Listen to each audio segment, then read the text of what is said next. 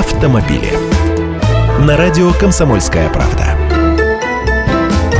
Здравствуйте, я Андрей Гречаник. В России скоро появится новый автомобильный бренд. Называется «Равон». Нет, это не Китай. Под таким названием планируется продавать машины марки Deo. Официальная премьера бренда состоится в Москве 8 октября. Попробую туда сходить, потом все вам расскажу. Пока же ясно вот что. Под брендом Ravon в России будут продаваться отлично знакомые нам модели Nexia и Gentra, которые, как и прежде, собираются на предприятии GM Узбекистан. Почему Deo меняет фамилию, пока досконально не ясно. То ли избавилась компания General Motors от этой марки, то ли решила ее перепрофилировать. В любом случае, это отголоски все тех же процессов, из-за которых к концу этого года в России свернут продажи бюджетных автомобилей Chevrolet и перестанут продавать Opel. Это же одна кухня, разные подразделения General Motors. Кстати, Deo Nexia — это тот же Opel Kadett 1984 года, получивший небольшие изменения.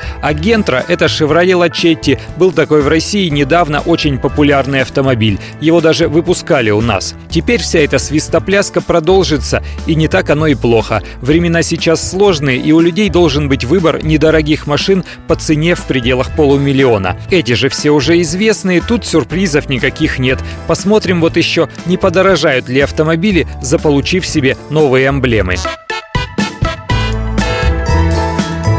Автомобили.